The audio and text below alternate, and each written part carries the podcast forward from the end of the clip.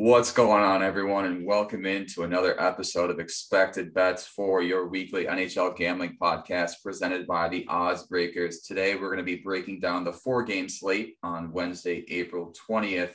A few good games, a few not so good games. So, I'm looking forward to kind of talking through those games with everyone. And first of all, I'd like to welcome back Matt. How are we feeling? Yeah, doing pretty good. Getting into the the tail end of the season, some really big uh, playoff like games coming in the regular season. Can't wait for playoff hockey, but uh, it's exciting time for the NHL. It really is. It really is. All right, and now we will welcome on our this week's guest, uh, Jordan, aka Shot Props, on Twitter. Jordan, how's it going? Going well. Thanks for having me, guys. Really excited to be here and uh, to talk some hockey with you. Awesome. All right. So the first question I have to ask, we had a little slip up. I uh, insulted Betsky, one of our guests a few weeks ago. Uh, he was an Arizona fan. So let's get that away with. What is your team? Uh, you know what? Actually, I grew up uh, a Toronto fan and okay. I kind of grew out of love with them growing up. So now uh, I don't really have a team. I just watch as much hockey as I can. So you won't offend me. I like it. I like it. I'm a Sabres fan and Matt's a Devils fan. Um, okay. So just some background on that. So be careful with the Sabres talk. I know you still have that Toronto blood coursing through your veins. Um, Absolutely. So I don't want to insult anyone there. But all right, let's get to the first segment on today's show. Some general NHL news and notes. We start with Florida on a 10 game winning streak. They take on the Islanders on Tuesday night. They really look to be putting it together. They look to get Ekblad back for the playoffs, which will kind of solidify that defensive core on their end. What are your kind of thoughts on Florida heading into this Eastern Conference that looks to be kind of anyone's race at this point uh, in the playoffs? You can start with either Jordan or Matt, whoever really wants to take this one. For sure. Yeah, I can jump in. Uh, so I guess for the audience at home, just to let everybody know, I generally look to bet specific player props less than team props. So some of my takes might be a little different on these kind of questions. But the biggest thing for me about Florida is that they need to tighten up defensively or in net, however you want to look at it.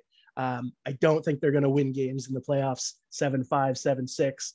Um, so I think their goalies need to step up and uh, hopefully they can wait and get Ekblad back because that would be a huge addition. So those are two big things that I'm looking to watch. But offensively, there's not many teams that can keep up with them. No, not at all. Matt, any kind of thoughts on Florida? Yeah, the, the thing with Florida, and I, completely agree on the defensive side of things. I think a lot of it is look, the loss of Ekblad, loss of number one defenseman really kind of throws everything out of whack and, and really messes you up. Um, but their goaltending has been abysmal the last couple weeks. And it he's uh, Jordan's right. You're not winning seven, six hockey games in the playoffs. And it, that's going to be a very, very tough thing to do. Florida doesn't give up a lot of shots on goal recently. I think I saw in their last 10, they've given up like 26 a game, which is actually pretty good. They just can't get any saves right now, whoever they're throwing out there.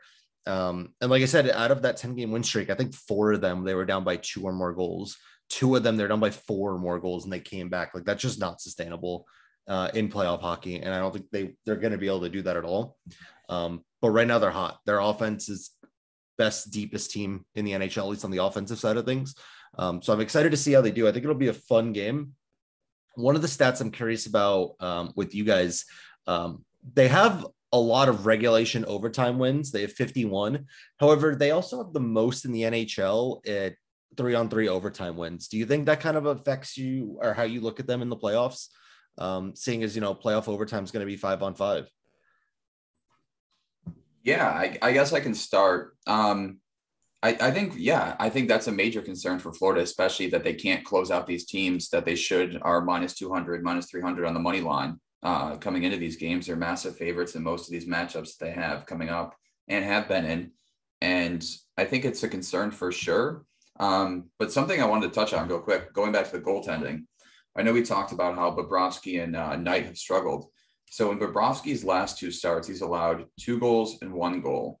Knight in his last two starts has allowed one goal in each of those games. So if those guys can get going, I think this team makes a massive run. But they're both streaky guys. They're both not fairly consistent. Um, yeah, I mean, Florida's going to be an interesting team. They do have the depth. They had Giroux um, at the trade deadline, but it, it's a weird team for me. And coming out of the East, I, I don't think I'm going to play kind of Florida as the current favorite in um in the in that conference. Yeah, and I think that Atlantic division is just going to be a grind, right? Like eh, Washington's going to get thrown into that Atlantic conference or Atlantic division most likely via the wild card. Um, but Florida most likely looking like they're going to be playing either Washington or Boston. Pittsburgh could potentially get dragged into that, but it's not looking likely. They're not going to have an easy game. This is going to be a dogfight in the Eastern Conference to get out of that, especially that Atlantic side.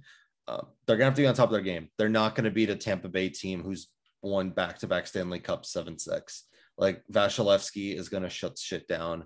Um, that's going to be really, really, really interesting to me because you're right. They, they're not going to win high scoring games in the playoffs.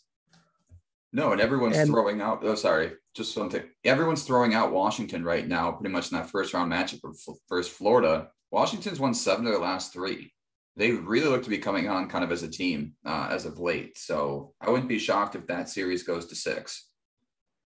Yeah, absolutely. And one thing I will note is we're talking about Florida's depth on the offensive side, but on the grit kind of side, or whatever you want to call that, um, I don't know if they can compete with a team like Boston, who might be able to wear them down.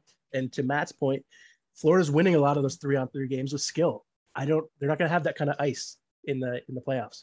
So I'm curious to see how that works it works itself out.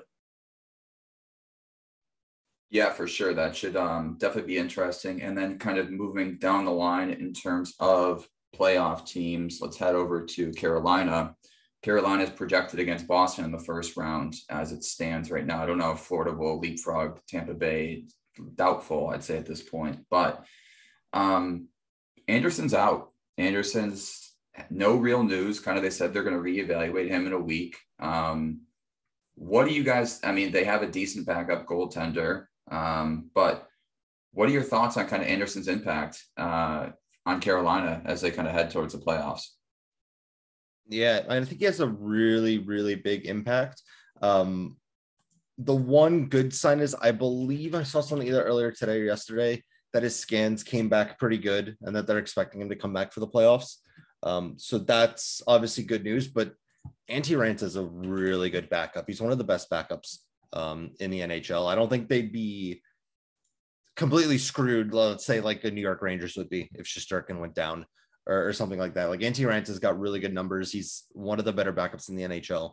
Uh, so I think it's it's huge though if if Freddie Andersen isn't 100%, that that's going to be a big stumbling block. And as good as he has been, we all know Freddie's kind of had those struggles in the playoffs uh, with Toronto. So it's interesting to see how he's going to kind of bounce back this year.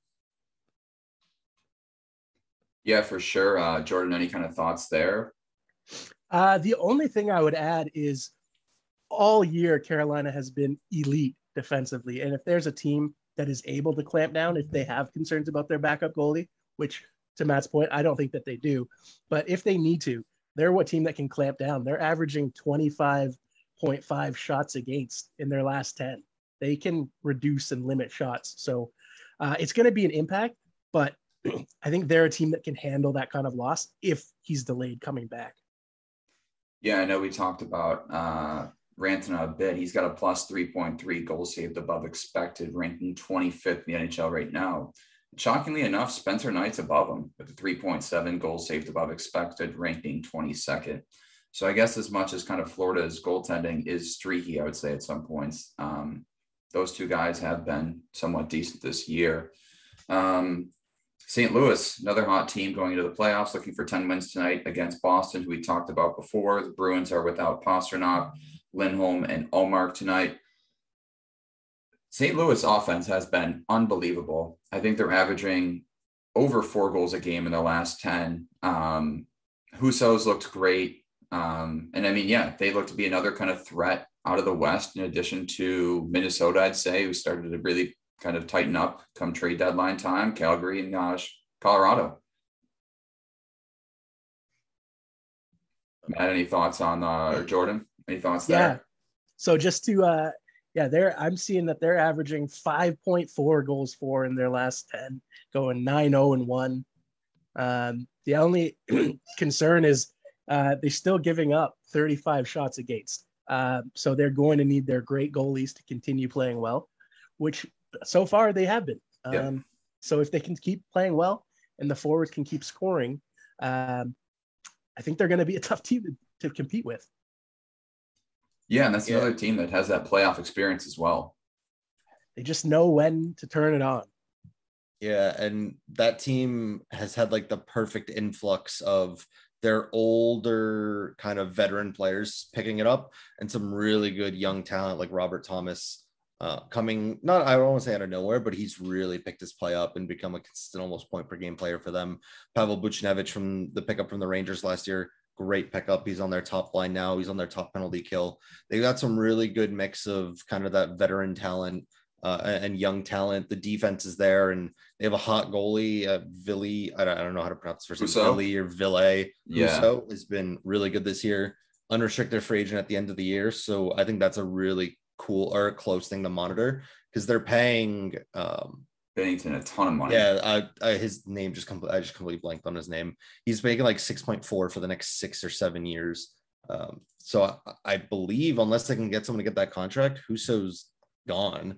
Uh, but that's going to be a really tough out in the Western Conference, which I think that Western Conference is wide open, literally wide open. Outside of Colorado, like teams just keep faltering everywhere you look.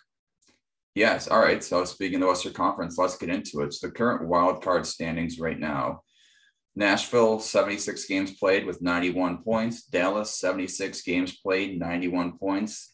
Vegas 77 games played, 87 points, and Vancouver 76 games, 86 points. Vegas just dropped one last night to the Devils, which was a major upset. I don't think anyone really expected Andrew Hammond to come out and kind of shut that Vegas offense down like he did. Um, if you had to pick your top two moving forward, uh, Nashville, Dallas, Vegas, Vancouver, I'm obviously leaning Nashville, Dallas, but Dallas hasn't been kind of otherworldly, I'd say, in their last few games. Vegas is kind of dropping a few games here and there, but they all have tough schedules moving forward. Um, so I guess we'll give it to Matt.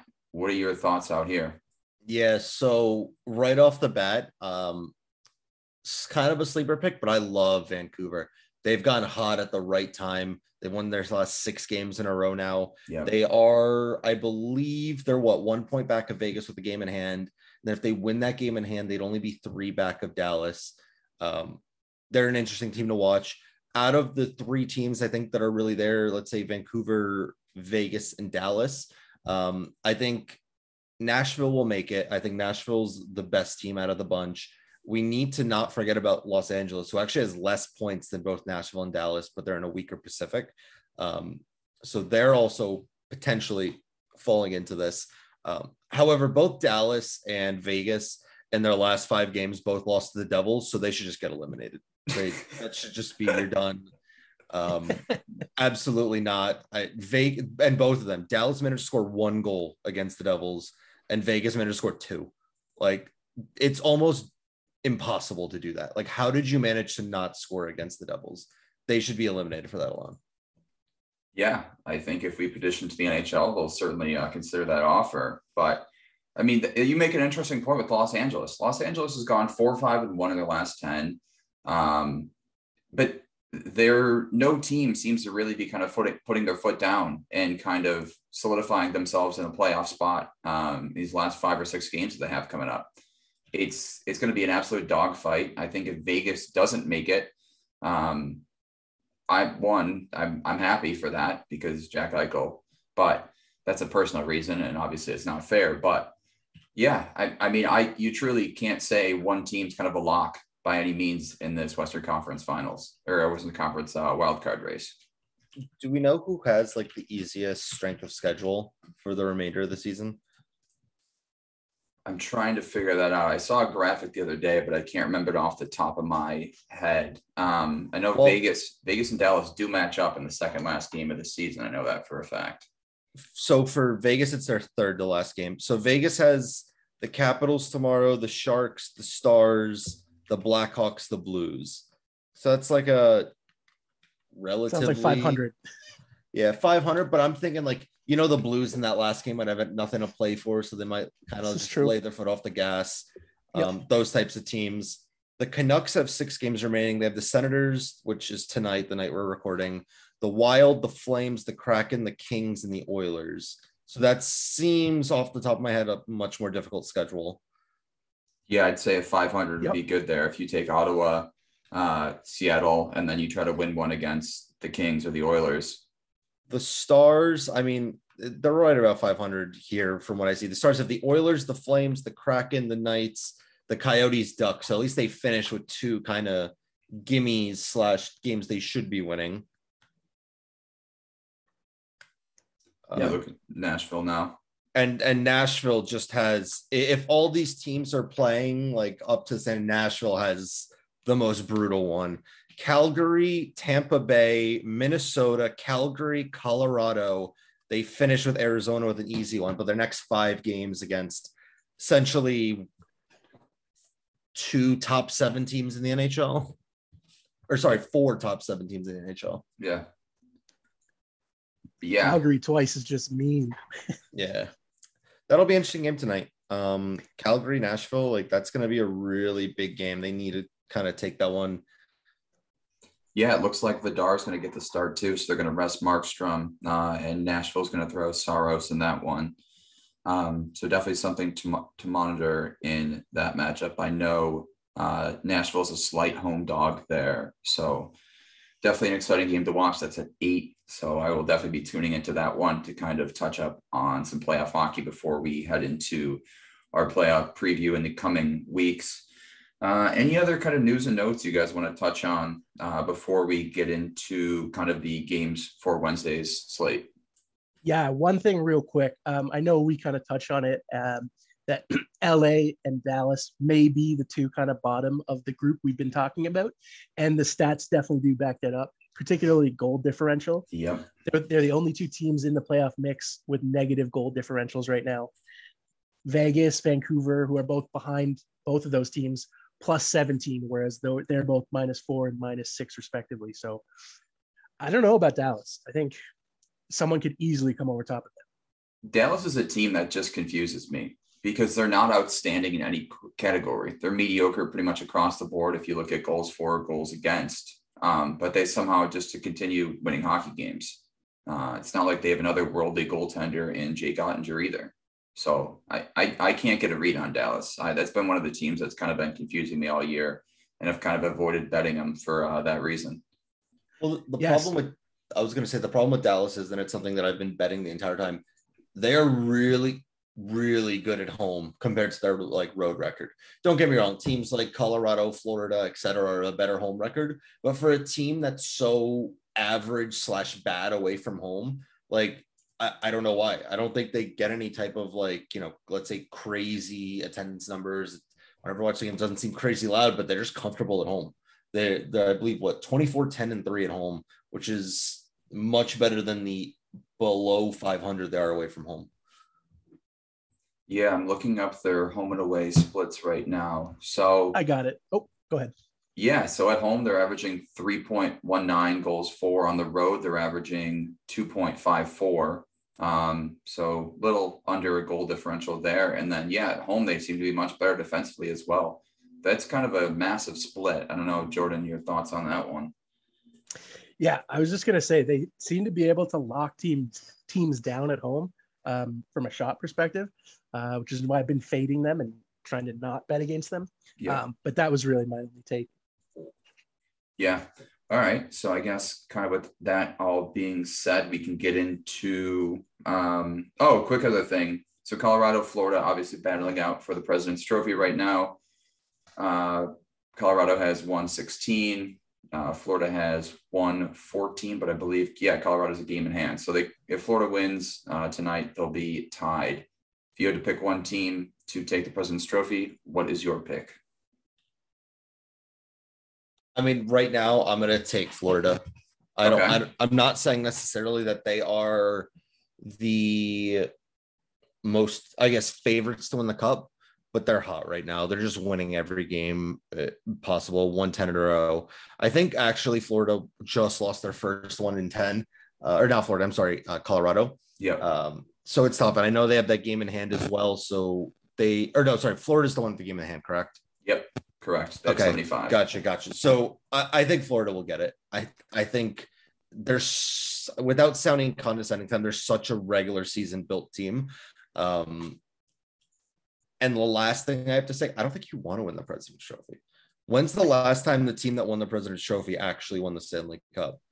It's funny enough. I'm googling that right now. Um, so if anyone can find that, uh, let yes. me. So I have all the President's Trophy winners here in the last couple years, and I'm looking back at it. Colorado didn't win last year. Boston didn't win two years back. Tampa Bay three years back didn't because that was their famous choke job against Columbus. Nashville, Washington. Did Washington win that year? They were President's Trophy Cup winners. It was the Chicago Blackhawks in 2012, 2013. Whoa. There you go. So that is ways back. So yeah, obviously not a great track record there. And that Chicago team was just absolutely loaded with talent. Um, so all right, just something to note. So if you are picking your Stanley Cup, or if you are placing your Stanley Cup bet heading into uh, kind of once the playoffs are solidified, fade the President's Trophy winner, whether it is Colorado or Florida. So all right, I guess yeah. I was going to say, out of curiosity, why do you think that is? Because in theory, right, over 82 games, that's the biggest kind of sample size you can have in a season. The best team. Why are they not winning it more often? It seems like they should be, but it's just not happening. Yeah, I think you touched on it before. It's just the way a team's constructed. I don't think Florida has that kind of physical aspect. Um, the playoff playoff hockey is completely different grind. When you have seven games uh, against kind of the same opponent, I guess most most other major leagues do. I just think it's a different style of hockey um, that they play, and I don't know if it necessarily regular season uh, translates to playoff success. I'd say, but I don't know. What are your thoughts on that? Yeah, I would agree with that 100%. And the best example I can think of would be was it last year or two years ago when Montreal barely snuck into the playoffs and then made Yep. a very nice run with a less than stellar roster because they were able to modify their game to adjust for the playoffs essentially. And they did that well. So uh, I'm with Matt um, on his takes. I think Florida is going to take uh, the President's Trophy, but I think Colorado is going to be the team you want to back in the playoffs. I mean, look at the guys who they're going to have returning for the playoffs. Kadri, Landeskog, Devon Toews is sitting out the next four games to rest. Uh, I don't think they care about the President's Trophy. I think they want the Stanley Cup, and I think that's the difference between those two teams. To be honest with you, Cool. Yeah, Actually, out of curiosity, since you brought that up, because I think every year there's some sort of Cinderella story in the NHL of a team that you know might have just snuck in and goes far.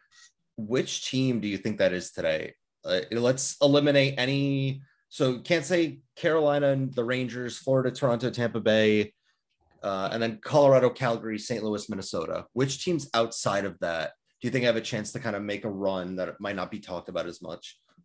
are we putting Cinderella story? Are we setting the odds on it at like 15 to 1 or higher or 10 to 1 or higher? Is that what our kind of qualifications for this bet are? I just threw the uh, Stanley Cup odds into the chat right now. So, So what I did was I just took any team that has over 100 points currently right now is out.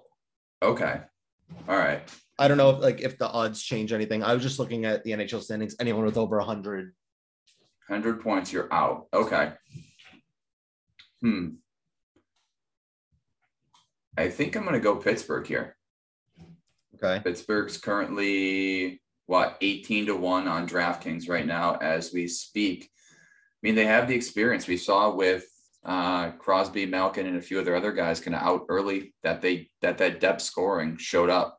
That depth scoring kind of carried them for that brief stretch of games um, and was able to kind of collect some points for them so that when their big guys did return, they weren't completely um, screwed for back for lack of better terms. Um, kind of as they move towards the later portion of the season. And I mean, Jarry obviously last year was horrendous in the playoffs, but this year has kind of turned himself into one of the better goaltenders in the NHL. I believe he's struggled a bit as of late, but he's yeah 11th right now in goals saved above expected um, in the NHL. So yeah, I, I would lean Pittsburgh. Pittsburgh's got 97 right now with a few games. They'll obviously get over 100, but at 18 to 1, I wouldn't uh, discount them at all, especially in the East where we could see some major upsets kind of in those early rounds. Jordan. uh, oh, whoops. I would lean um, Boston, actually. I think they're a team that can just give teams problems. Uh, they're very deep. And I also think that their core is getting to the age where they might have one or two seasons left in them to make a legit run, and their team's aware of that. Um, so I would, they would be my pick. If you wanted a real dark horse, the Golden Knights seem to have all the pieces, and they just can't put it together. If somehow people can get healthy uh, and their lines start clicking, they're going to be a scary team. But uh, Boston would be my actual pick. Yeah, I think I'm leaning towards Boston as well. Uh, they just have kind of all that pieces I feel like you need for a uh, kind of deep cup run. Vegas, in theory, seems like they had those pieces, but they just don't click. They haven't clicked all season, and like I said, I don't think they're going to make the playoffs at this point. Um, but instead of uh, outside of Boston, since you already mentioned them, I love the St. Louis Blues right now. Uh, they're a team that all season kind of middle of the pack. You know, we're good, not great, but they've gone hot at the right time, and they are scorching hot right now. Um, so at plus two thousand or twenty to one odds, I love them right now in, in the Western Conference. And I think that first round playoff series, which is essentially guaranteed to be against Minnesota, is going to be an incredible, incredible series that I think is going to go the distance. Yeah, those teams. Well, they matched up. What I want to say over the weekend on Saturday, uh, yep. I believe, and that was that was a great game. I was watching that one. Um, so yeah, I mean that that's gonna be an incredible series. But you're right. I mean, Boston. This is kind of their last hurrah. Bergeron looks like he's gonna kind of dip out at the end of the year. Um, so yeah, cool. All right. With uh, that being said, um, now that we all kind of got our dark horses uh, for the playoffs coming up, we'll head into Wednesday, April 20th NHL games. We can start with the, we got a bunch of late games here uh, on Wednesday, which I don't know if it's good or bad, I guess, depending on your time zone. Start with the 8.30 p.m. Eastern game, Dallas heading to Edmonton to take on the Oilers. Dallas has gone five, three, and two in their last 10, while Edmonton's been scorching hot, uh, going eight, one, and one in their last 10. Dallas dropped their last game to Vancouver six to two on the road. Uh, Edmonton took down Vegas four to nothing at home, and prior to that, took down Nashville for nothing on the road. Edmonton scoring has been scoring at a higher rate in their last 10, uh, while their defense, of all things, has been absolutely incredible, averaging 1.9 goals against in the last 10. Dallas kind of remains constant. Um, defense been slightly worse in the last 10, but their offense has also been slightly worse in the last 10. But I wouldn't say much of kind of a change that's really noticeable. Edmonton opens at minus 160 on the money line, while Dallas is plus 135 with the over under being set at six. Matt, you want to kind of give your initial thoughts here, and then we'll throw it to Jordan. Yeah, I mean, we just we just kind of talked about it, but Dallas away from home has kind of been an instant fade. Um, so right off the top of or right off the top of my head, I'm liking the Oilers uh, three way money line. Uh, without looking at it exactly, it's going to be at around plus money, seeing as they're sitting at I believe 150 or 155 on the money line right now. It'll be right around plus money or minus 105, something like that. Um, so right off, I like that. In terms of the over under, that's going to be the more difficult of the two. I think if it gets at six and a half with how little the Dallas Stars are scoring, um, and how surprisingly good the Oilers have been defensively as of late. I think I like the under in this game. Yeah, so just a quick note there the three way money line is set at plus 100 for Correct. Edmonton. Jordan, any kind of thoughts here? Or do you want us, do you want us to save you for the uh, player prop section? Yeah, if you want to save me for that, I can uh, share all my relevant stats there. All right, perfect. That works here. All right, yes. Yeah, so, I mean, looking at this matchup, Mike Smith uh, has been great. He's a pair of shutouts in his last two starts. Was named the third star of the week. Fun fact: He's the sixth goaltender in NHL history to record consecutive shutouts at the age of 40 or older. Um, McDavid, their top line, hasn't looked great. I would say in the past few games, McDavid only has two points in his last four. Um, we mentioned Dallas has struggled on the road this season, but in their last eight games, Dallas has gone six and two on the road. Um, so just something to note there. This is their second game of a three game road trip. In their previous matchups, it was pretty much a pick 'em um, where Edmonton took down or Dallas defeated Edmonton uh, at home. And that so Dallas has won both matchups this year, to be uh, actually correct. So yeah, I mean, I think it's interesting that this line set at 160 here. Edmonton, this is the largest they've been favored in this matchup this season.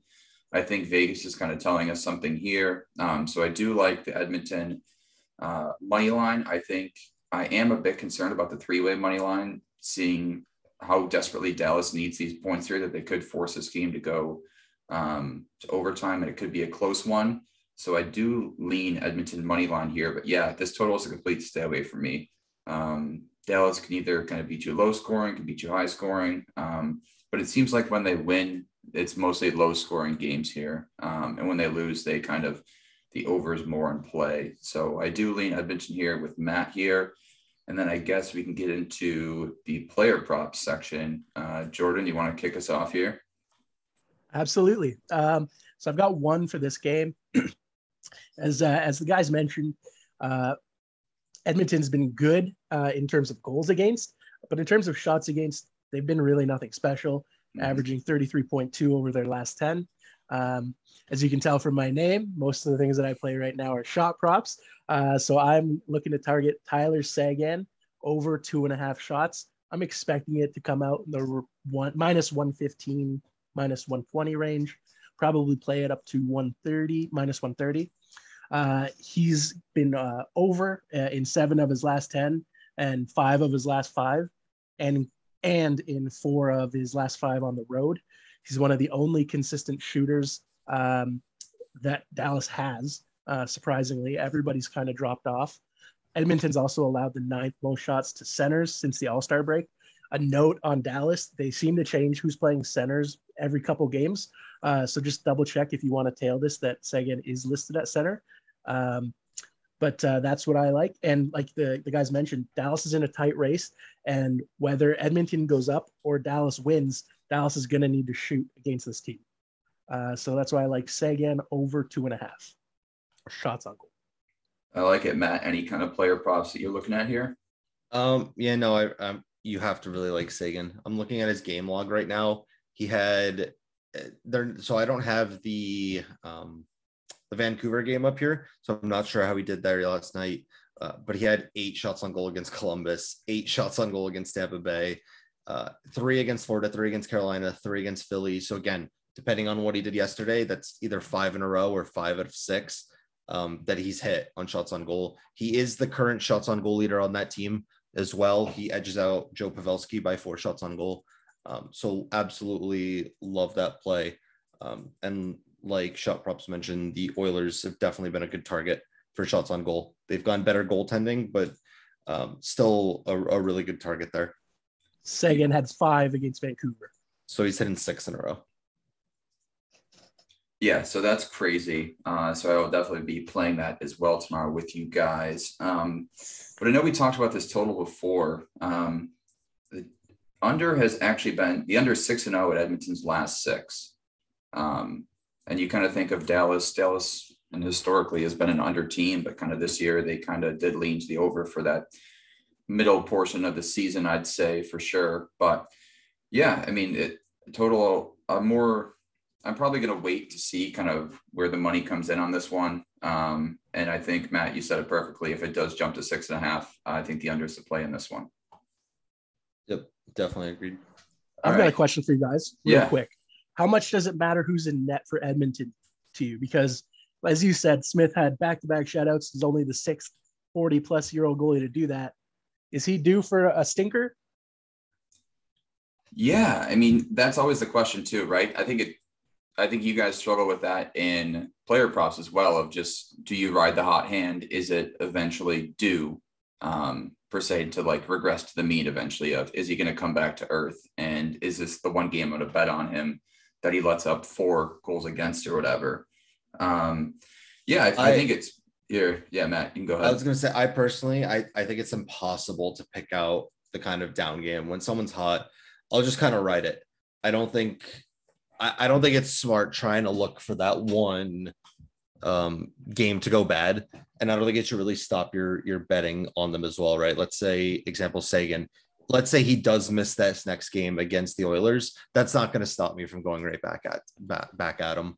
Um, 100%. I'm not going to look into the kind of that one game where they might drop off. Um, interesting tidbit: Mike Smith is confirmed for tomorrow. already. Oh, okay. Um, so he will be pl- he will be playing against Dallas. Uh, Jake Oettinger is expected, however, not confirmed. Yeah, I think the one thing too I like to look at is if a guy is coming off a horrendous game, how he rebounds. I think goalies that's kind of an important stat or something to look at for sure. If they do allow kind of three or more in that previous game, looking at their season history of saying, okay, great, do they go on a kind of a bit of a stretch where they allow three for a few games, or do they come back with a strong performance? Um, and obviously he's not starting, but Mikko Koskinen is a perfect example of that every time I think his past three starts, he's allowed three or more. He's come back with pretty much a goal against uh, in the next game. So that's kind of something I like to monitor as well, of just kind of keeping an eye on that. Do we like anyone from the Edmonton side for shots on goal? I know for a bit there, Draisaitl was automatic for the community, but the last couple of last five games, I think he's kind of tailed off. Yeah, I I took a quick look at them and nobody jumped out. Um, over their last 10, Dallas is averaging 28.9 shots against and only 1.8 power play opportunities. Gotcha. So for me, I think it's just a stay away. Someone on Edmonton's going over, probably a handful of guys. I just didn't know who's gonna who it's gonna be this time. Yep. And if, if you need a guy, I think right now the most consistent one's been McDavid. His last two games he's missed with three. He's been at three and a half. Before that, he hit in seven or eight in a row. Um, so he seems like he's kind of been the most consistent guy there. Even the two games that he missed, he only missed by one shot. Um, and he had the shot attempts necessary on both games. So if, if we're going to look at anyone there, I think he's the guy.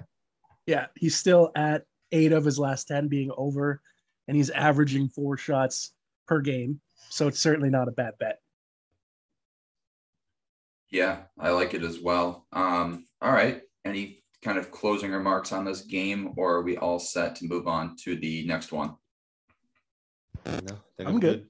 All right, perfect. Let's head on to the next one. We'll kind of I'll sandwich kind of the terrible game. Um, so we'll move on to Colorado, Seattle next. Colorado obviously coming off a loss against Washington at home where they just made some costly turnovers. Um, but they're still nine and one in their last 10. They face a Kraken team who has been slightly better as of late, I guess, when you compare it to their season. Uh, they're 25, 44, and six on the year, but have gone five and five in their last 10. Colorado's offense has picked it up in the last 10, scoring four, averaging 4.2, despite kind of Landeskog and Kadri remaining out. Um, their power play has also been great as of late, averaging 33.33%. Um, and their PK has also been solid Defense, uh, good as well, 2.5 in the last 10 compared to their season average of 2.74. Seattle's kind of remained on par with their goals for uh, average of 2.6, and their defense has been slightly better, averaging 2.8 compared to their season average of 3.45. Seattle's coming off a nice win against Ottawa uh, at home, actually back to back wins versus Ottawa and New Jersey. Um, so yeah, I mean Seattle's a massive home dog in this, listed at plus 260 on the money line. Colorado's minus 350. The over under is set at six and a half. So Matt, you want to start us off here, or do you want me to? Yeah, I mean, I'll take it. I think this seems to me like a game I'm just going to stay away.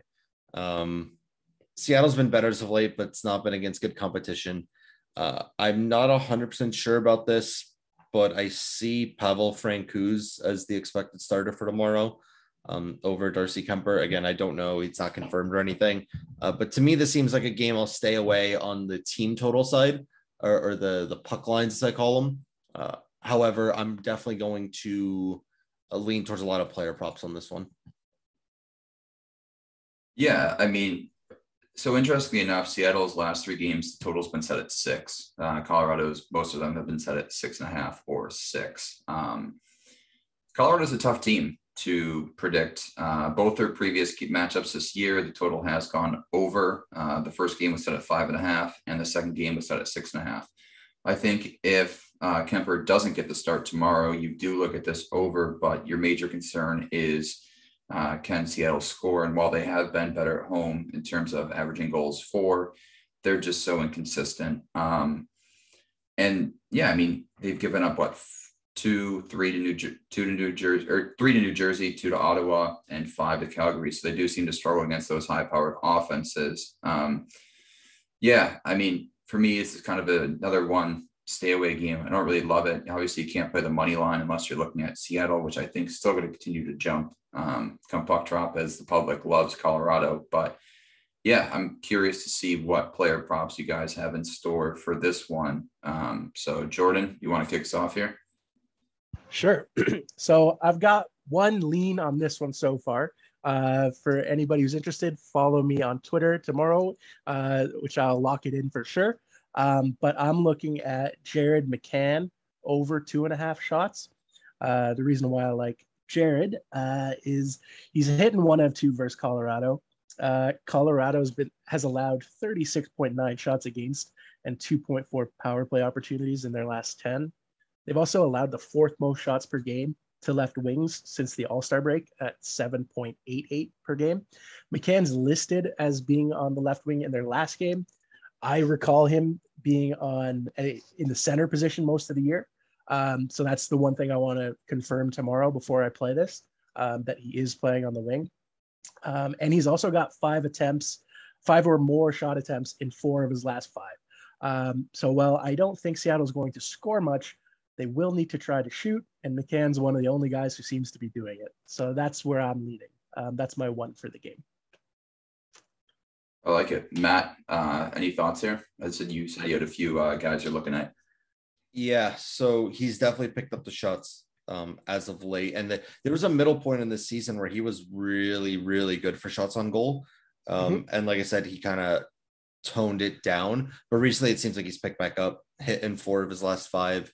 The only down one was against Calgary, which is a really tough, tough game to to get shots on goal. The guy I've been riding for for two games now, or wrote him last night, uh, Matty Beniers uh, made his NHL debut earlier this week uh, in three NHL games, has three NHL points. Um, and his points line is right around plus 100 every game. The reason I like him so much, uh, they're not kind of messing around with him. They stuck him on the top power play line. He's their number one center. He's getting about 19 to 20 minutes of ice time a game. Uh, and if I can get a number one center anywhere near plus 100, I like the value. And he's been cashing. He's got a point in every single game so far in the NHL. That's a really nice one. I like it. I like that one. Yeah, that's a uh, great call. Do you know where Beniers is out of? Is he Michigan? Yeah, University of Michigan. He's yeah. part of the stacked draft class that Michigan had this uh, this past year. Yeah, so I'm just looking at home and away splits because DraftKings does offer something. Um, so yeah, oddly enough, uh, Seattle does average more goals for at home, but does give up more goals against uh, for a total of 6.21. Um, Colorado on the road obviously doesn't score as much, but does give up more goals. The only play that I might take tomorrow is uh, moneyline total parlay Colorado Avalanche and the over six and a half, currently listed at plus 135 on DraftKings. So I probably will be taking that actually. Um, so I'm probably going to place that now um, and lock that in. I haven't looked at any of the first period stats, um, but I'm pulling up now. Yeah, I mean, Colorado's been great in the first period also, um, and Seattle's been worse. So if you are looking at a first period play, Colorado money line is uh, minus one and a half for minus 105. So that's another play that I might take tomorrow as well uh, once I dive into that. Any other remaining thoughts on this one here, or are we going to get to the game of the day? Um, nothing that I can really think of. There's no one that's been uh, that that crazy sticks out. I'd like to have someone from Colorado, maybe on the point side. Um, but I know Seattle's one of those teams that's been very, very good uh, at limiting shots on goal. Their issue is bad goaltending, which is picked up as of late.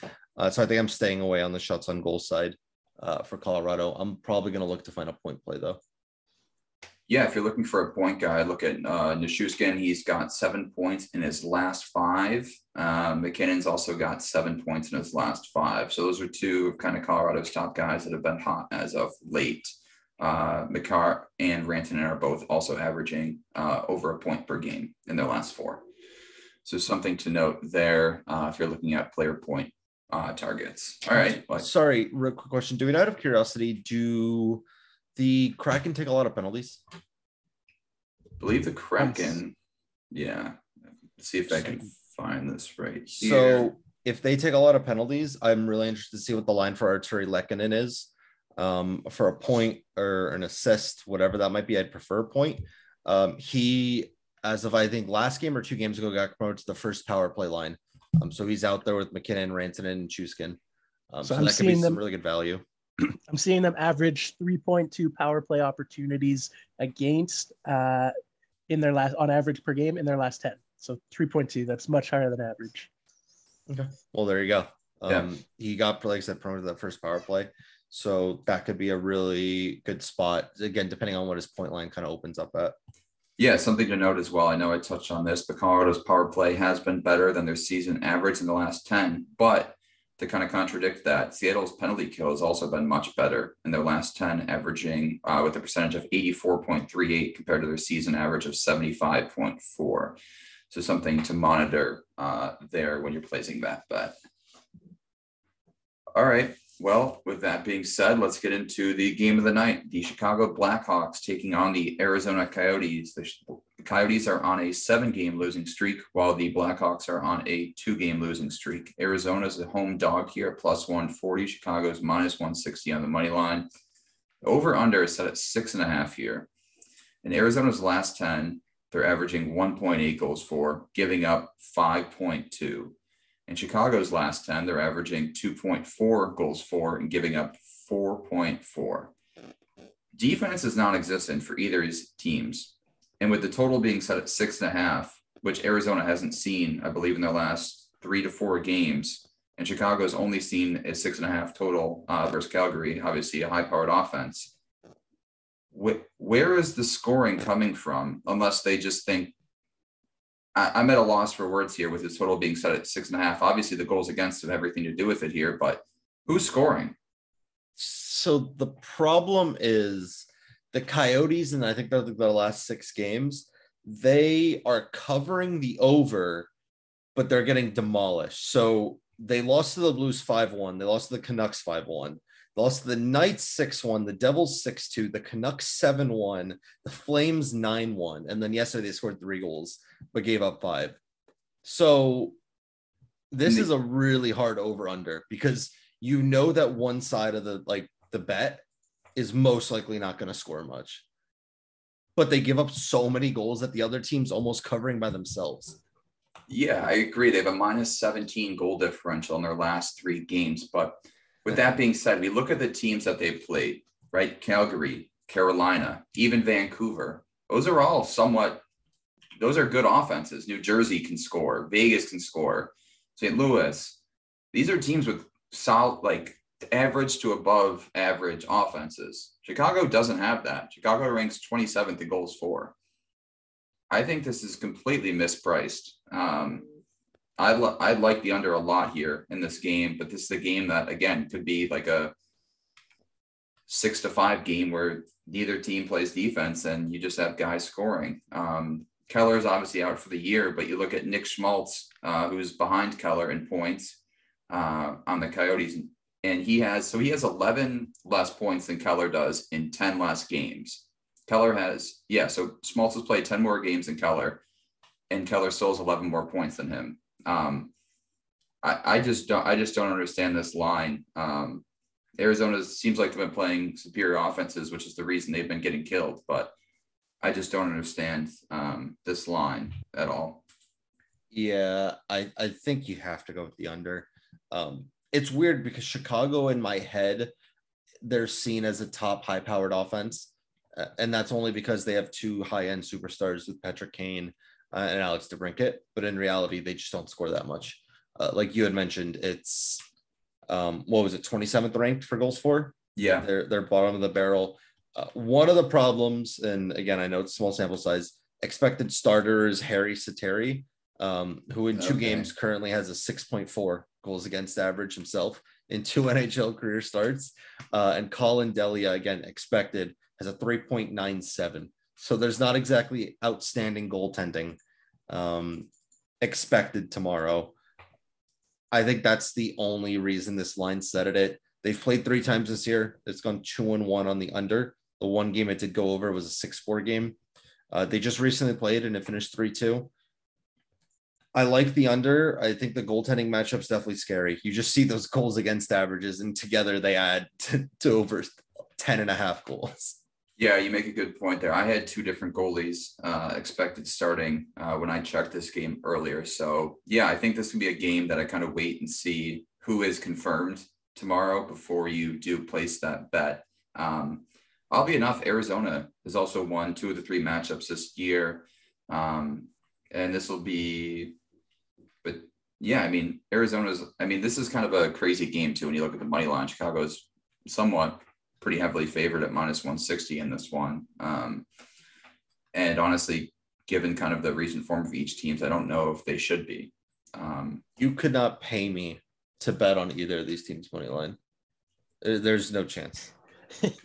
yeah, I, I, I, honestly I think that's a fair take. Um, all right, yeah. So I'm leading under here. I'll wait for the goals to be confirmed tomorrow. But all right, we can get into player props. Jordan, who do you got here? if anyone. Yeah, I got one for this one. I think this is my last play. I think there might be one more game on the slate, but um, I've got Seth Jones over two and a half shots. I'm expecting it again to come out in the minus 115 range. Uh, he's hit in all three versus Arizona.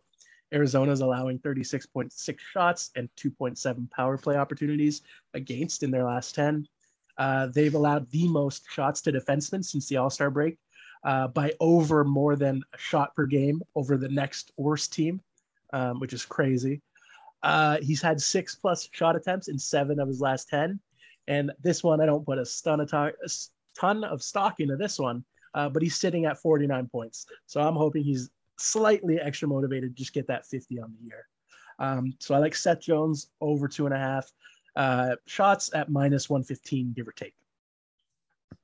And then, I mean, I, I think everyone in the community kind of knows the Coyotes against defensemen. You just got to take them. Seth Jones, some that I've circled, um, not only since the All Star break, but the entire year. They the amount of shots on goal they allow about eleven point three shots on goal per game, which is by far the the most in the NHL the difference between them uh, them and the next worst team is the same difference as that next worst team and like the 20th ranked team in the NHL. They crazy. give out a crazy amount of shots on goal to defensemen, um, and the power plays just help on that side of things. Yeah, I guess uh, I've gotten to reach out. A few people have asked, where are you finding those uh, kind of individual statistics versus, I guess, if you guys want to kind of unveil your sources, I guess, or you don't have to, but where do you kind of look for most of your shots on goal uh, kind of data? For so sure. By, um, go yeah, ahead. you go ahead, Matt, first. I was going to say by position, I use StatsMuse. Okay. And yeah. Jordan. So yeah, if you go on StatMuse, um, basically you just type in a query. So if you want to see for left wings, for example, you're just going to type in left wings shots per game versus teams since, and then whatever date. So whether it's a season or if you want to do Feb 5th uh, for since the All Star game. Um, so that's the query. Uh, I use icydata.hockey uh, to see shot attempts for their last 10. Um, so that'll give you shots on goal, shots that are blocked, and shots that miss from that from whatever player you want to look up. That's a that's a good resource. And then, like everybody else, props.cash um, gives you a bunch of the other data that I use and reference. Yep. And just to kind of go back into to what Jordan says, uh, StatsMuse is very weird with the way you write it. So don't think that you can kind of write something similar to what he said and it'll come up. You need to do it like exactly like that. So, for example, what I just did, I do defense shots per game versus teams this season. And you have to do it exactly like that. If you want to change anything, just change where it says defense, the center, left wing, whatever. Um, but if you don't type it exactly like that, you're not going to get what you're looking for. Yeah, it's very finicky. Uh, what we'll do is when we tweet this out um, with the link, I'll put a screenshot of uh, an example query that you can copy. Yeah, that would be greatly appreciated for all of our listeners. I know Matt and I have also started to use linemate.io. Uh, we had that we'll have them on later in the show, but they've also kind of come out with some great software in terms of shots on goal prop that I've kind of started to get into. Usually haven't in the past, but it's definitely kind of one of the better tools um, that I've found that certainly helps with that. And it's also great um, for looking at kind of some more recent data in terms of teams in the last five. Um, so definitely check them out as well. But all right, any closing thoughts here? Are we good to move on to kind of the game of the night? I'm done with this one. All right, let's head on to Washington versus Vegas. Vegas is on a two game losing streak, dropping games to New Jersey and Edmonton. Washington 7 3 and 0 in their last 10 on a two game winning streak, knocking off Colorado on Monday night in a shocker. And they took down Montreal on the road. Um, interesting spot for these teams. Vegas is the home favorite here, minus 135. Washington's plus 115 on the money line. Washington obviously coming off a big win versus Colorado. Vegas coming off an up, upset uh, versus the Devils. Washington's offenses look good 4.3 goals for in the last 10, uh, giving up 3.7 goals against their last 10, which is roughly a goal more than their season average. Um, Vegas is averaging 3.5 in the last 10 versus their season average of 3.14, but their defense has been better, only giving up 2.7 in their last 10. The over under is set at six years. Sorry, I didn't note that earlier, but this is an interesting one for sure. Um, in their only previous matchup this year, Vegas did defeat Washington one to nothing, um, with the over under being set at six there again. Given the initial line set, I do lean Vegas here, despite them not being in great form. Um, I think Vegas needs this win. I think they're coming off a bad loss here. I think Washington's kind of running a high, defeating one of the best teams in NHL here. So I do like Vegas in this matchup at 135 curious to see the line movement if people do kind of back that same strategy and push Vegas to maybe around a minus 140, minus 145 on that line. Over under here, I'm not really sure. Uh, Washington's averaging more goals for, so is Vegas. Um, yeah, I mean, this, this is a tough one in terms of kind of lines for the over under. Matt, any thoughts here? Yes. Um, so, two things. One, I love the over under in this play opening at six. I'll be taking that tonight before it gets uh, kind of bumped to six and a half because it will inevitably, in my opinion, get bumped to six and a half. Yeah. Washington in their last five games, yes, they had a 3 2 win against Colorado. Um, that was low scoring. Before that, an 8 4 win against Montreal, a 7 3 loss against Toronto, a 9 2 win against Philadelphia, and then a 4 2 win against Boston. They're scoring a ton, they're giving up a lot of goals. Um, on the other side, Vegas, they scored six against Calgary, but then put up a dud against Edmonton, had a 5 4 game against Vancouver, and then put six again against Arizona. Um, so they are scoring better defensively, especially at home. Uh, but I, lo- I love the under at six. The other one, I have to disagree with you on the money line bet. I will be taking the Washington Capitals um, all the way in, this one. Vegas is just not good that I know they have all the pieces for everything. They're they're just not a good team. Five, three, and two in their last 10. So they're right around five or sorry, six, three, and one. So a little bit over um 500 in their last 10. Washington at that same time is seven, three, and one. Washington is by far one of the best teams in the NHL on the road. They're 19 and 19, 15, and 5, effectively 19 and 20 at home. Away from home, they're 24, 8, and 5. Uh, they're much better on the road than they are at home. They're the hotter team, winning seven of their last ten, coming off a huge win against Colorado. I think they're they're a team that's getting hot at the right time, uh, and Vegas is just going the other way. So I personally am going to be leaning uh, Capitals money line at some really really good value here, in my opinion. I can get them at plus one twenty. Then you touched on the over under. Did you say the over or the under that you liked? The over. Okay, the over. Yep. So the over is nine and one in Washington's last 10 on the road. Um, I'd happen to agree with you here. I mean, Andrew Hammond had an outstanding performance versus Vegas in their last game. I believe Vegas expected goals was 4.42, something around there. So if the over does, if the over is still at six here, I do like that as well with you. But I believe we're on varying sides in terms of the money line here. Matt, I have to ask the question. Are we going back to Jack Eichel here? No.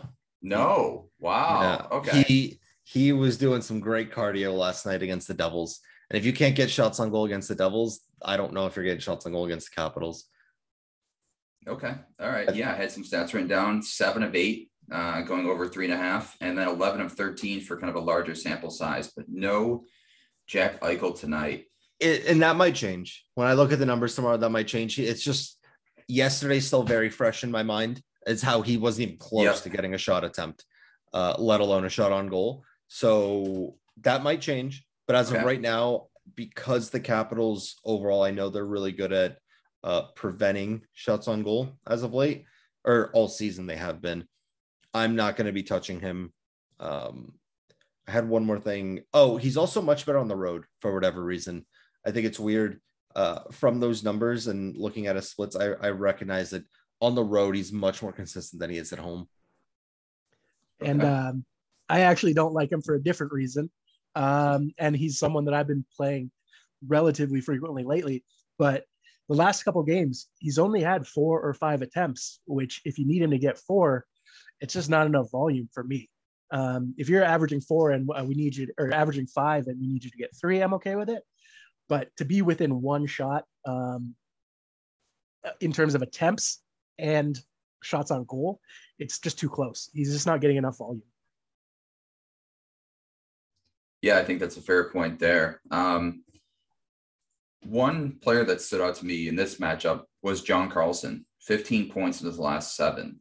Um, been on an absolute tear for Washington. Off the top of your heads, you guys know what his shots on goal looks like? Is has he been kind of going over lately, given the point additional point streak that he's on, or any kind of thoughts behind him? I love him. I've been playing him for assists recently, and he's been pretty automatic for me. Um, so I definitely think I'm going to go back uh, to him here. He's been really good. His points line's been pretty juiced as of late. Uh, so you're gonna have to take him uh, for the assists if you want anything close or under to a, a minus, you know, 115, 120. Is his yeah, point line being set at a half or one and a half? I'm assuming it'll, be, it'll be a half. Okay. It'll be a half. Yeah. Unless he gets bumped up. But yeah, I know shots wise, he's hit in five of his last 10. Um, so he's been he's been decent for sure. Okay, yeah, I like that. And another guy who's been an assist machine is uh, Kuznetsov, who has six assists in his last uh, five games as well. So someone to target there if we're looking at assist lines. If you're going to do Carlson, he's got five assists in his last five on the road. He's also got three of those five on the power play. So I don't know if the uh, difference in juice is worth it to take take the risk of the power play point, but it's an option. I I suck at power play points. I just stick away. If I like yeah, someone to get totally a point, I, am staying with just the point overall personally. I generally try to take the cautious route too. Yes, if you are looking at Carlson power play points here, uh, Washington has been better on their power play in the last 10, while Vegas has been worse on the penalty kill. They already weren't great on the penalty kill, ranking 21st, but that percentage has almost dropped 10 points in their last 10 games. Uh, a major concern for Vegas has been their power play, who's gone one of 26 uh, in their last attempts. So they are god awful. So stay away from any power play points, uh, player props if you're looking for Vegas on that one. Just a heads up. Mm-hmm. Um, all right. Any closing thoughts here, or do you guys think? Oh, actually, I do. I want to. Um, what is your best bets of the night? If you had to play one bet now, um, do you have a best bet of the night, or do you kind of want to stay away, um, see the lines tomorrow um, for that? Well, I think for me, it's likely going to be Seth Jones. He's been money against Arizona, and they're awful against defensemen. So I think it's Seth Jones for me. For me, Seth Jones, sorry, over two and a half shots. Sorry, Cheds, my bad. You're fine. You're good. Go ahead. Um, I'm going with. I'm actually I'm stuck. I don't know which one I want to go here. Um, between two. It's either going to be the Capitals Golden Knights over six um, or Capitals money line. It's definitely going to be that game. I don't know which one I like more. I'm going to lean towards the over six uh, as the Capitals have hit away from home nine of their last 10. Okay. I like that. And for me, my best bet of the night was also going to be Washington Vegas, but I, Chads, I'm just on the opposite side with you here. I'm gonna. I also like Vegas. I like the Vegas money line here. So I will mock up a graphic and post that tomorrow along with the podcast. But again, I want to thank Jordan for coming on here. Jordan, you want to kind of plug your socials one last time where everyone can find you? For sure, yeah. Uh, at Shot Props, uh, most active on Twitter. Uh, and if you see me on any Discord channels, I'm sure a bunch of you are on the same ones as me. So feel free to say hi.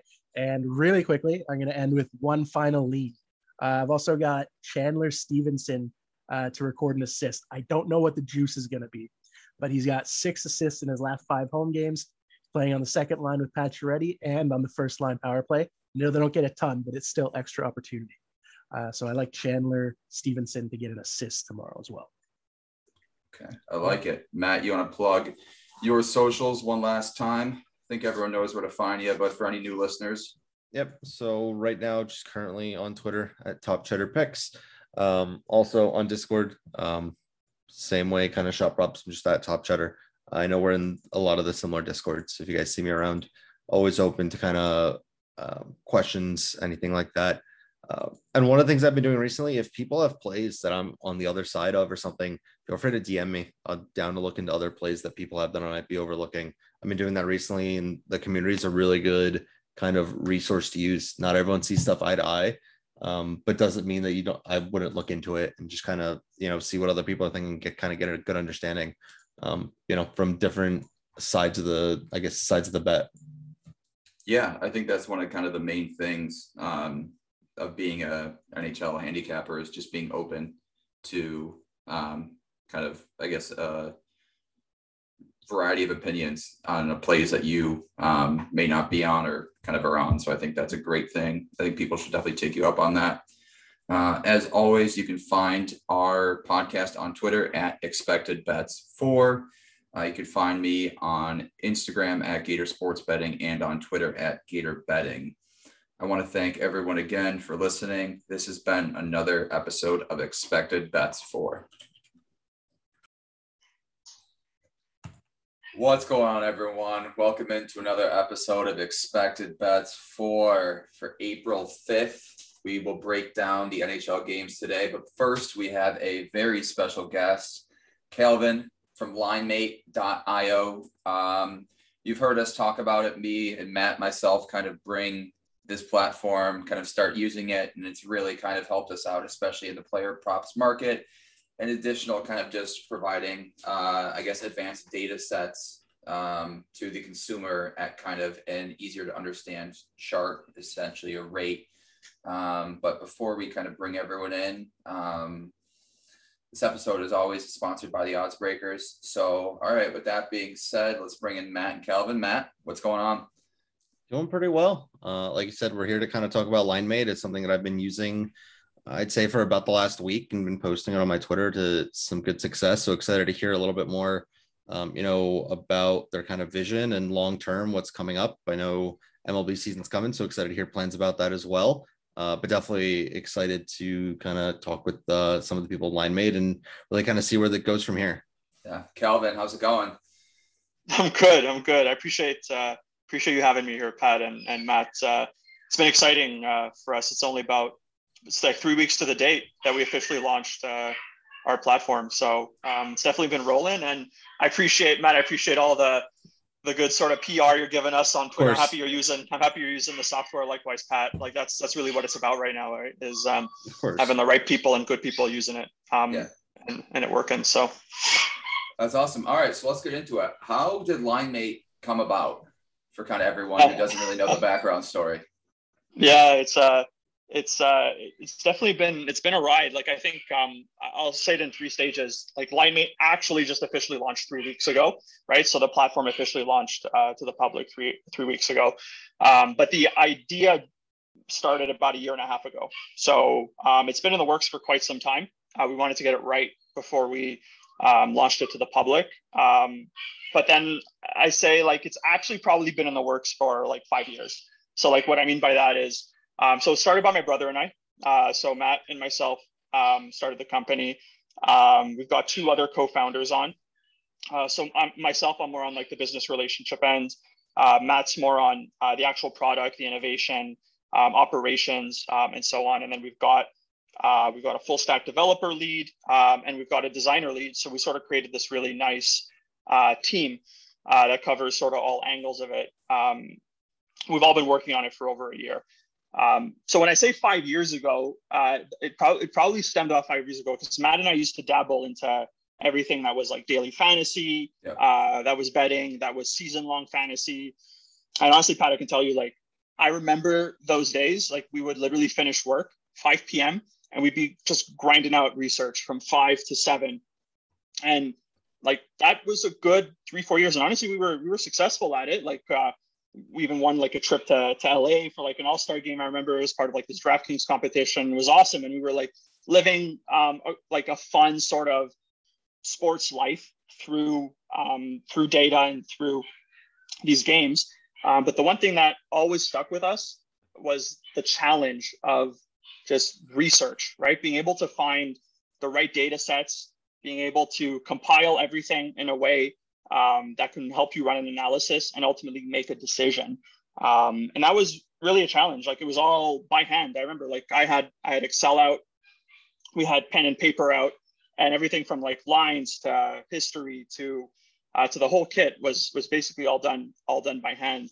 Um, and I think that sort of like ran its course after like three four years.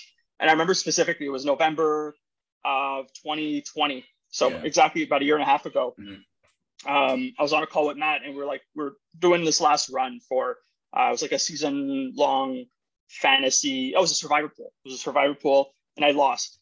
And like I was complaining. I was like towards the end, I lost, and I was like complaining to Matt. I'm like, I'm done with this. Like just so much variance, and like it's just so hard to compile a bunch of stats. It'd be cool if we can have it all in one place. Um, and we sort of left it at that. And I remember over the holidays, we were chatting. We're like, what if we gave this a go? Like, what if we tried to to actually build something here? I told Matt, I'm like, I'm not, I'm not as technical as you are. So like, if you can actually put something together, we'll take a look at it, and then um, we'll see if we can turn it into a business. So Matt did that.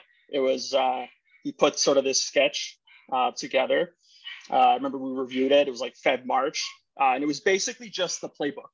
So if you end up on on LineMate, that's how it started. It was our playbook. That that was supposed to be the business model. Like just the playbook was the what it was supposed to be. Um, we sort of created this sketch. We called up a friend who was uh, a full stack developer at the time. We said, "Can you get the data?" So we started like just scraping around, seeing what we can get. We put together this sort of um, beta that looked good. Had brought on the designer, um, and then we were full fledged to launch uh, the playbook. And that's that's basically how it started. And the whole idea was, and this is what LineMate stands to this day, was to create a narrative, a storyline, A to Z. So the moment you want to start looking at a game, by the time you get to the players, that that whole sort of progression from the moment you start looking at a game to the end, that's what the playbook was supposed to be. And we called it playbook in the sense of what teams do yeah. um, to prepare for their teams, right? So that's basically how LineMate started. And then um, from there, we were like, oh shit, we should have leaderboards. Like, let's do like, what about advanced? We have all the advanced data. Let's run like some really solid queries um, and build out leaderboards. And that was step two. And then we're like, oh, we can get our designer was like, we can make something here um, that's cool on the screener end, so player and team. So if you want to do exploratory type research, you can do that. Um, and then we were set. That was our business. Was supposed to be just the free model, right? And You guys can like throw questions at me, but that was it. We were like, okay, we're ready. Um, and this was like last November. Matt and I got in a car. We went over to um, the SBC summit. So it's this like annual or biannual um, sports betting gaming conference, and we said let's go represent LineMate. Super premature, but like let's go let's go represent LineMate. Um, we were there, and we got really good feedback. Um, but the one thing that was a little challenging was like for those who knew, like for you guys essentially who do this every day, yep. you can use those free tools, the playbook, the screener, uh, the leaderboards. Like you can make really good use of that. But what about for the everyday user that's about to enter um, as betting becomes legal across states and across provinces now in Canada, that everyday user that goes to the game and wants to start betting, can he or she actually utilize those tools in an actionable way quick? So I got us thinking, and that's where we came out with Pro, which was um, the betting tool in itself, right? So actionable, instant workstation. So less sort of exploratory and more actionable, immediate, right? Um, and that's uh, that's it. We, we we did that it was Feb, and we said, okay, let's go. We launched to the public uh, March 14th, so exactly four weeks, uh, three weeks ago, sorry, and um, that's where we're at. So that's uh, it's a bit of the story of of LineMate in a nutshell, I guess. Yeah, I love it. So let's start. So I have a few follow up questions going off that, but let's start with this. So right now, as it stands, LineMate has NHL, NFL, NBA. You recently launched MLB. Is MLB mm-hmm. the next kind of market you're focusing on, or is there another one kind of you've already shifted your focus to another sport kind of coming up in the future that you're looking to already kind of target? Yeah, I love it. That's a good question. I think um, so. Our, our team's fully focused on launching MLB uh, this week. It's it's honestly an important one. Like we want to be we want to be top of mind all year long, right? In order to be top of mind, like you can look at the NBA season um, is closing out. NHL is going to run maybe for what another month, then it hits playoffs, and then you go sort of this lull period where it's only baseball. And baseball is a top analytics sort of sport, right? So um, we definitely our full focus is on MLB. I will say we have started chatting about what else we can bring to the table. Um, I'll tell you, we haven't decided yet. We do have access to to a ton of great data. Um, so, I mean, if I were to drop a nugget, we are looking at things like soccer. So, whether it be EPL or Serie A or La Liga, um, we are looking at NCAA, uh, preparing for football, um, or even we would have loved to have been relevant for March Madness right now, right? That wasn't the case. Those are the types of things we, we are looking at. So, it's definitely in the pipeline, but uh, we definitely want to make a, a bang with, with MLB um, heading into this week. So I know you guys are located, uh, you and Calvin especially, in Montreal right now. Sports betting uh, recently legalized in Ontario. I believe it was today, or at least mm-hmm. there's a bunch of more uh, sports books were able to kind of come into the market. Do you have a, I guess, target region or audience that you're kind of looking for, or is it? Are you guys looking to kind of start in Canada and branch out to the U.S., or do you have kind of a set market that you're looking to target at this point? Yeah, it's another great question. Um, it's something we, we've spoken a lot uh, about a lot lately.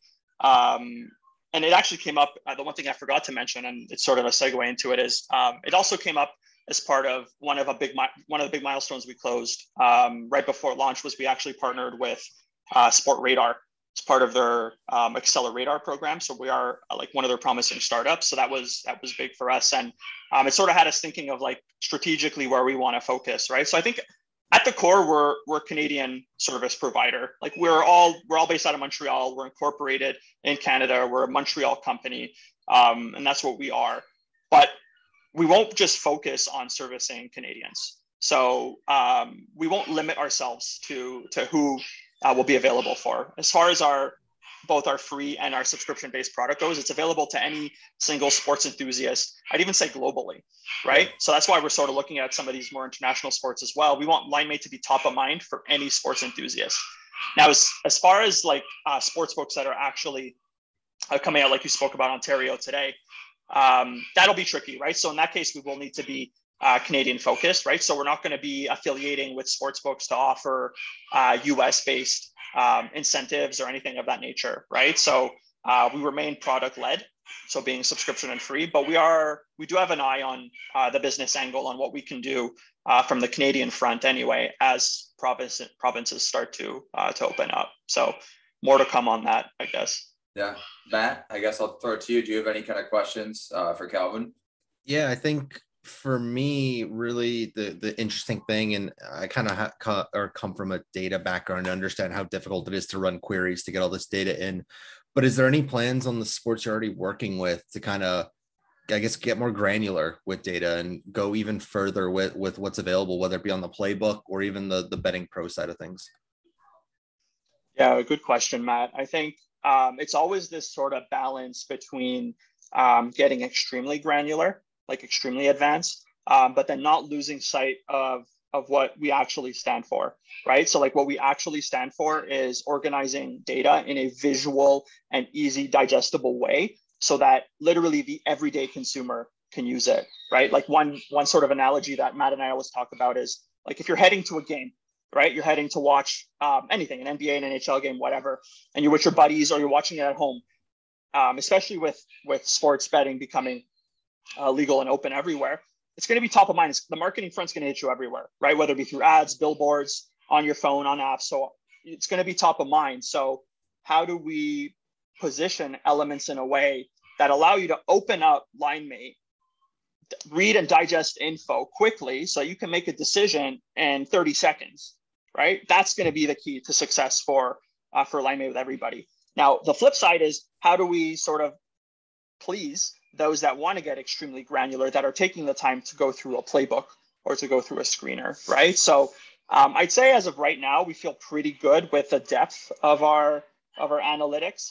Um, you'll see when we launch MLB this week, it's pretty cool. Like if you take some time, head over to the betting tool, specifically in the pro section. We're gonna have things like uh, wind uh, tags, uh, like where the wind is blowing, um, basically impacting home runs, uh, batting order implications, so on and so forth. So to get pretty granular in that sense. Um, but I don't have a clear answer to you on like how far, how extensive we want to get, because I think the last thing I want is for us to lose touch of of what we actually want to achieve, right? Which is um, being digestible, right? So um, it's a long-winded answer to your question, being like, I don't know, like it's something we still have to sort of talk about, but I think the priority is um, is that is is being relevant and being digestible, right? So, of course. Yeah, I guess then you had touched on it, uh, Calvin. An app is that the next step? I uh, I, I don't know if this is a sore subject or kind of how touchy the subject is, but I've been waiting for a LineMate app, so I want to know kind of is it in the uh, kind of in the future or what's the uh, plans for that? No, absolutely. Like it's definitely uh, it's definitely in the pipeline. Um, we've got honestly we've got a ton of projects that like too many on the list for um, our current uh, manpower at LineMate. We've only launched uh, three weeks, right? So like we're we have a lot that we want to achieve, um, and things are happening fast, right? So um, an app is definitely a top priority. We have a couple other integrations uh, with odds um, and and maybe with some sports books, like integrating those from from an odds perspective into our platforms um, that that we want to do. Um, so I think success for me, Pat, would be by the end of like the third quarter in time for NFL season. Like that's what I, I tell my team from a sales end. The, the, my full stack developer and his team would probably tell me like you're nuts, but that would be that would be success for me. Like if we can have an app in time for for NFL, I think that would be a win.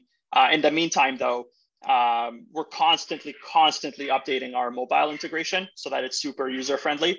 Um, we currently made one update to the betting tool where it's like an actual drop down, so you get a card for every single one. So I feel pretty good about that. But um, yeah, we're we're there for NFL. That's uh, that'd be success. Yeah, Matt. Any more uh, questions? No, I mean, like I said, I think for the most part they've done a great job, and there definitely is a lot of granular level data um, that, that I kind of mentioned. It's not saying that there's not there. You can go in pretty in depth on the, whether it be the playbook or the player um, on that side of things. But overall, like it's been great so far. I appreciate that. That's uh, like I said, like I think where we're at, honestly, guys, like we're at right now is like we've been we've been at this for a year, so it's been 12 months of of building out this product, and we launched it three weeks ago, and like it's uh it's an early space right? So there's not a ton of players but at the same time there are a ton of players right? So it's like an early stage sort of business cycle like from an industry standpoint but there's a lot of like really strong reputable competitors out there that have made a name for themselves. And ultimately what we're trying to do is telling asking people to give us a shot. And i'm pretty convinced that if you give us a shot you'll fall in love with us because we're not very we're not niche right? We're covering an entire angle but so when we hear positive feedback, uh, like the two of you, and we've received some nice messages of those that are willing to give us a shot, that that means a lot to us because it's definitely been it's been a lot of work to to get to where we're at today. Yeah, yeah like, yeah, sorry, go ahead, Matt. Yeah, I was just gonna say, I think the the one thing I love is that it's not only focused on let's say money lines, over unders, or on the other side of player props, right? There's sites that might focus on one or the other. You can get everything that you need for a game. The same way you kind of mentioned it, like you can get an entire story of a game where, by looking at a playbook, telling if there's going to be a lot of goals, there's going to be a lot of points in this game, and then kind of using that to tailor your different player props. So it's great to have it all on one site. And I was telling Patrick before, essentially, the information I'm getting on the website, I would need to go to three or four other websites to kind of get it all in one, which is super time saving, which is also great for people like, you know, most of us who have full time jobs and we need to we're working and we're trying to get information out as well. The time saving is really really helpful.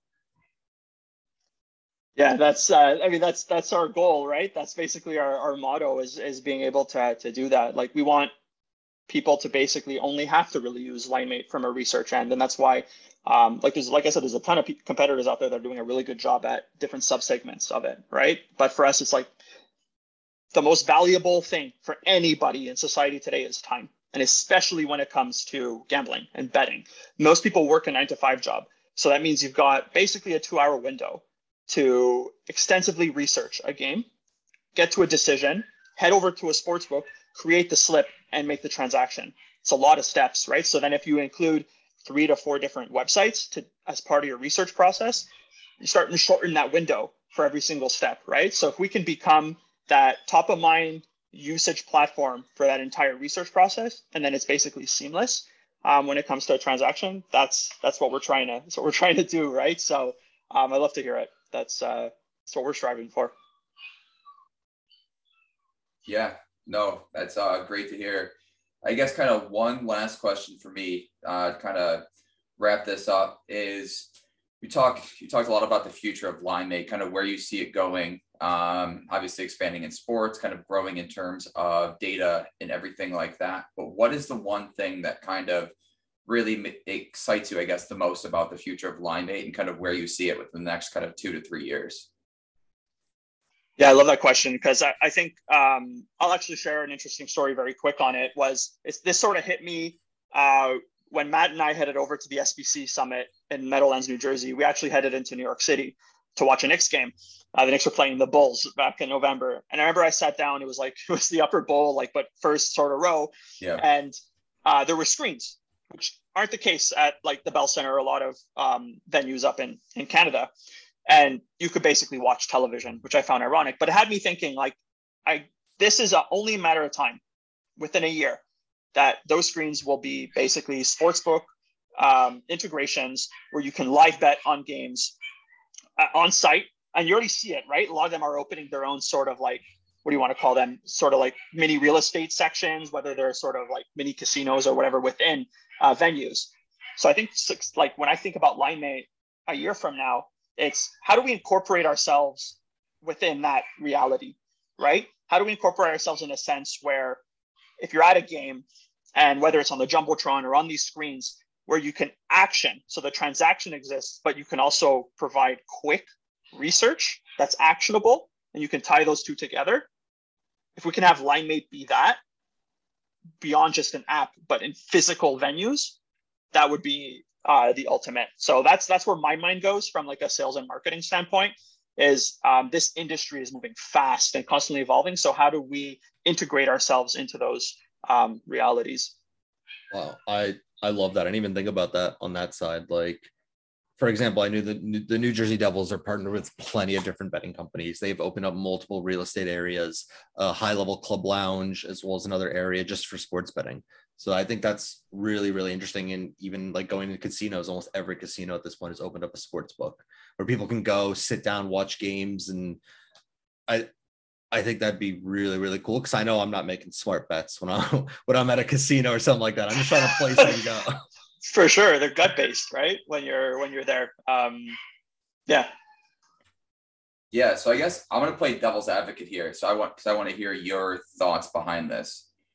So I love the approach of kind of having the integrated, uh, essentially like the smart betting tool behind that screen. So you're at a game, you're watching it, you have the research behind it.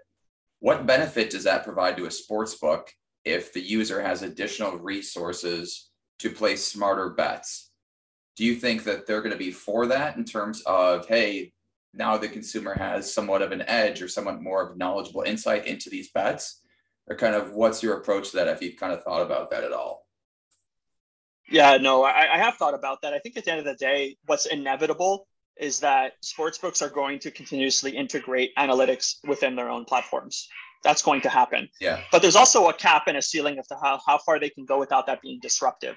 So at the end of the day, the, the way sportsbooks um, are successful is it's transaction based, right? So it's driving consumers to their site, to their sportsbook to place a wager, right? If you start to overload the amount of information that's there, the, the user is spending more time analyzing and less time wagering, especially when you look at it live, right? So, like the way I sort of look at it is we are not predictive. LineMate is not predictive in any way. You cannot make a transaction when it comes to a wager on our website. So, in theory, all we're doing is really facilitating uh, the process, like working with sportsbooks to help users get to the point where they're wagering while being, um, I guess, responsible in the way where what we actually stand for is like, don't place a bet with your gut place a bet with your mind, right? Use analytics to form an opinion, but let that opinion live with you, right? So, like, I guess my answer to your question is um, at the end of the day, we're helping them in the sense of we're helping drive users to make them feel confident to wager, right? Because if it's just gut, you may not really want, you may not know what you want to do, right? But if we're empowering them to place a bet, knowing that they'll never create platforms that are as extensive as as LineMate because it will be disruptive to their actual yeah. business flow, then it's a, a, win-win, right? So um, I guess that would be my uh, my answer. But who knows? Like, there's a lot that can happen, right? Like, it's uh, everything's moving really fast, so we gotta gotta stay on our feet. Yeah, no, and you brought up that good point of basically saying that LineMate's not predictive. Essentially, it's just facilitating the data behind, essentially, of placing an informed wager rather than basically telling the user that according to our data, the over, the live over, or whatever, four and a half is going to hit at 60% or whatever, some sort of along that line. So I agree with your point there of I do think it is um, extremely integratable into kind of the sportsbook uh, software essentially on those platforms, especially if you're kind of targeting that. And then I guess one question off that. So when you're selling LineMate as a product, essentially, are you essentially going to target these teams or these individual sports books? Um, so say we get down to the road and we do have those live wagering screens at the games. Are you looking to partner with kind of that team or that team sports book, I guess, um, to kind of as your approach to that? It's a good question, Pat. I, I don't, I don't know. I don't have an answer for you right now on that. Ultimately, um, it's sort of, it depends on how we help the user in the yeah. best sort of way at the end of the day. Like that's always going to be our focus, right?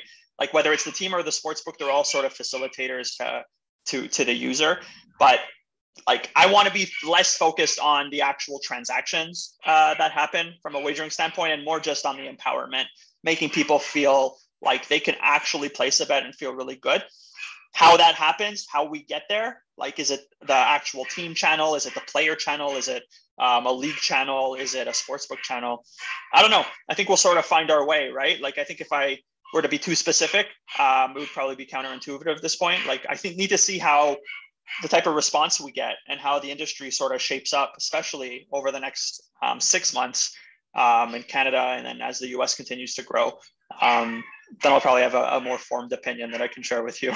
yeah, no, that uh, that's a great answer, Matt. I guess kind of as we're wrapping this up, any last questions for Calvin? No, I think he went over everything that I had. I don't know if you have any other questions, but that's I'm good on my end. Yeah, no, that uh, that sounds great. It was kind of great to hear kind of the I guess start to finish of LineMate essentially of kind of introducing uh, the background, kind of how it got started, and then to kind of some of the future goals of where we see LineMate moving into the future. And I mean, to all the listeners out there, it really is an incredible tool that does kind of provide um, some incredible data sets kind of right in front of you. Um, and I know Matt mentioned this before, but it, it is kind of a one stop shop that's not out there in a current market. And I know Matt's more focused on player props uh, specifically. So, kind of hearing him say that is definitely kind of someone you want to vouch for your product, especially in terms of that. So, I guess Calvin, any questions you have for us, or kind of are you uh, you all set on your end? No, I feel good. I mean, uh, honestly, guys, I really, for one, I appreciate the time. Um, I appreciate the feedback. Uh, the two of you have been um, really encouraging uh, for us since since launch. So I, I, do appreciate that. If I were to sort of leave with like a, a sales pitch that uh, is really no incentive for LineMate, is what I would tell um, any listener is um, you can try our product um, in its full capacity for free for a week. There's no credit card when you sign up. It's just your profile. Um, and more importantly, the, the thing I care about the most, rather than you even converting to a paid consumer or you staying on the free platform, I'm okay with whatever. Even if you decide not to use it, the only thing I really care about is your feedback. Like we're really open. You see that we're active on socials. Send us a DM, send us a note, reach out. Um, we'd love to hear any everybody's feedback. Um, it's all about the user at the end of the day, right? So we want to create a product that works for everybody. So um, I guess that's it on my end. Thanks for the time, gents. I uh, appreciate it look forward to chatting with you guys some more as we continue to grow. Yeah, of course. Well, happy you could uh, take some time out of your busy schedule to come chat with us. And again, guys, that's linemate.io. They currently have NHL, NFL, and NBA, and it currently expanding to the MLB market very shortly. So if you're in any of those sports, be sure to check them out. And again, like Calvin said, it's completely free for a week to kind of get their full betting pro feature. So be sure to do that. Matt, any closing uh, remarks? No, uh, that's it for me. I really appreciate Calvin kind of hopping on, giving us a little bit of background, a little bit of insight into what the company's going to look like and go forward. Um, definitely going to be using the tool. Like I said, it's been a great help as of right now so far. Um, and definitely want to kind of take that next step in Major League Baseball. Perfect. All right. Well, thanks again, everyone, for listening. This has been another segment of expected bets for we will get to the NHL talk in a little bit. But as for now, uh, thanks again, Calvin. All right. Thanks, everybody. Appreciate it.